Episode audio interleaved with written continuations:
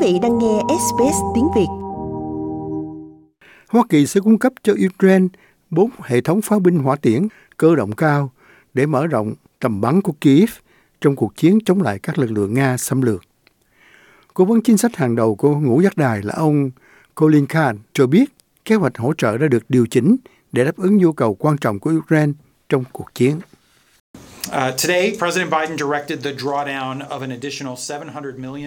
Hôm nay, Tổng thống Biden đã ra lệnh rút thêm 700 triệu đô la vũ khí và thiết bị từ kho vũ khí và thiết bị của Bộ Quốc phòng. Các khả năng trong chương trình này đã được điều chỉnh để đáp ứng các nhu cầu quan trọng của Ukraine cho cuộc chiến hiện nay, bao gồm các yêu cầu về pháo binh và hỏa tiện. Đây là đợt rút thiết bị thứ 11 từ kho dự trữ của Bộ Quốc phòng cho Ukraine kể từ tháng 8 năm 2021.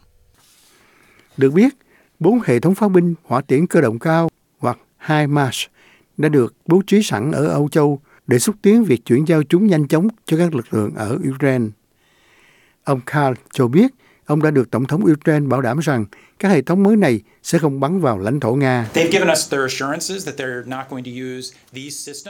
Họ đã cam kết với chúng tôi rằng họ sẽ không sử dụng những hệ thống này để tấn công lãnh thổ Nga và chúng tôi tin tưởng người Ukraine sẽ tuân theo những bảo đảm đó. Trong đó Ngoại trưởng Nga Sergei Lavrov cho biết, việc Mỹ cung cấp các bệ phóng hỏa tiễn tiên tiến cho Ukraine làm gia tăng nguy cơ nước thứ ba bị lôi kéo vào cuộc xung đột kéo dài 3 tháng. Ông Lavrov phát biểu từ Ả Rập Xê Út nói rằng, kế hoạch này vượt qua tất cả các giới hạn của sự lịch sự và quan hệ ngoại giao và là một hành động khiêu khích trực tiếp nhằm lôi kéo Tây phương tham chiến. Ông Lavrov nói chuyện với truyền thông Nga tại một cuộc họp báo ở Saudi Arabia. Такие риски, конечно же, существуют. То, чего những rủi ro này chắc chắn tồn tại. Đó là những điều mà chế độ Kiev đòi hỏi một cách không hối lỗi từ những người bảo trợ phương Tây. Thứ nhất, vượt qua mọi giới hạn của sự lịch sự và quan hệ ngoại giao.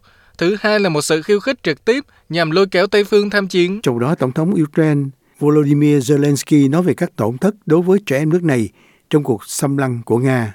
За 98 днів вторгнення Росії trong 98 ngày Nga xâm lược, 689 trẻ em đã bị thương và chịu hậu quả của các cuộc tấn công của quân chiếm đóng. Đây chỉ là những điều chúng tôi biết. Chúng tôi chưa có tất cả thông tin từ lãnh thổ hiện đang bị chiếm đóng, nhưng từ những gì được biết, đến ngày hôm nay là có 446 trẻ em bị thương, 243 trẻ em chết và 139 em khác mất tích. Ông cho biết có 200.000 trẻ em nằm trong số những người Ukraine đã bị cưỡng bức đưa đến Nga và phân tán trên khắp đất nước rộng lớn. Họ bao gồm trẻ em từ các trại mồ côi, trẻ em được nuôi dưỡng với cha mẹ và những trẻ em không có gia đình. In total, more than 200,000 Ukrainian children have been deported so far. Tổng cộng có hơn 200.000 trẻ em Ukraine đã bị trục xuất cho đến nay, bao gồm trẻ mồ côi từ các trại trẻ mồ côi, trẻ em có cha mẹ và trẻ em bị tách khỏi gia đình. Nhà nước Nga phân tán những trẻ em này trên lãnh thổ của mình, tái định cư các công dân của chúng tôi, đặc biệt là ở những vùng xa xôi trong đó mối đe dọa về một cuộc khủng hoảng lương thực toàn cầu do chiến tranh có thể trở nên tồi tệ hơn. Tổng thư ký Liên Hợp Quốc ông Antonio Guterres đã giải quyết tình trạng khẩn cấp này khi kêu gọi chấm dứt chiến tranh ở Ukraine. On the war, the position of the United Nations is clear since the very beginning. Về cuộc chiến, lập trường của Liên Hiệp Quốc đã rõ ràng ngay từ đầu. Việc Nga xâm lược Ukraine là vi phạm toàn vẹn lãnh thổ và vi phạm hiến chương Liên Hiệp Quốc và chiến tranh phải kết thúc ngay bây giờ. Nó đang gây ra đau khổ vô cùng, sự tàn phá và hủy diệt đất nước. Thế nhưng nó cũng thổi bùng lên một cuộc khủng hoảng toàn cầu ba chiều về lương thực, năng lượng và tài chính, đang gây tổn thương cho những người, các quốc gia và nền kinh tế dễ bị tổn thương nhất. Ông cho biết có những tiến bộ trong cuộc hội đàm về việc xuất cảng lúa mì được tồn trữ ở các hải cảng Ukraine, cũng như bảo đảm rằng lương thực của Nga và phân bón được tiếp cận vô giới hạn trên thị trường thế giới. There is no effective solution to the food crisis không có giải pháp hữu hiệu nào cho cuộc khủng hoảng lương thực mà không có sự tái hội nhập sản xuất lương thực của Ukraine cũng như thực phẩm và phân bón do Nga sản xuất vào thị trường thế giới, bất chấp chiến tranh xảy ra. Ông cũng đã gặp Thủ tướng Thụy Điển Magdalena Andersson tại Stockholm. Bà Andersson nói về nỗ lực gia nhập NATO của quốc gia này, giải quyết việc Thổ Nhĩ Kỳ từ chối cho phép quốc gia Bắc Âu gia nhập Liên minh an ninh NATO. We uh, have had um, Chúng tôi đã có cuộc thảo luận đối thoại với Thổ Nhĩ Kỳ và cuộc đối thoại này sẽ tiếp tục diễn ra trong tương lai.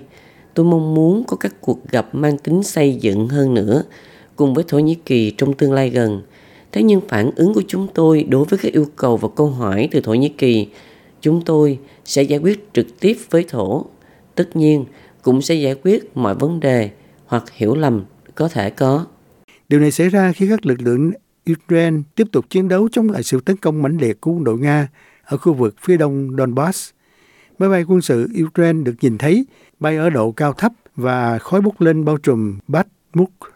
Thống đốc vùng Luhansk là ông Serhiy Haidai cho biết trong bài báo đăng trên nhật báo Telegram rằng một số quân đội Ukraine đang chiến đấu với người Nga trong thành phố, trong khi những người khác đã rút lui. Ông cho rằng việc di tản thường dân đã bị tạm ngưng và không có khả năng tiếp tế các viện trợ nhân đạo. Ông cho biết thành phố duy nhất khác trong khu vực Luhansk không bị Nga hoặc phe ly khai do Moscow hậu thuẫn là Lysychansk hoàn toàn nằm dưới sự kiểm soát của Ukraine. Quý vị muốn nghe những câu chuyện tương tự có trên Apple Podcast, Google Podcast, Spotify hoặc tải về để nghe bất cứ lúc nào.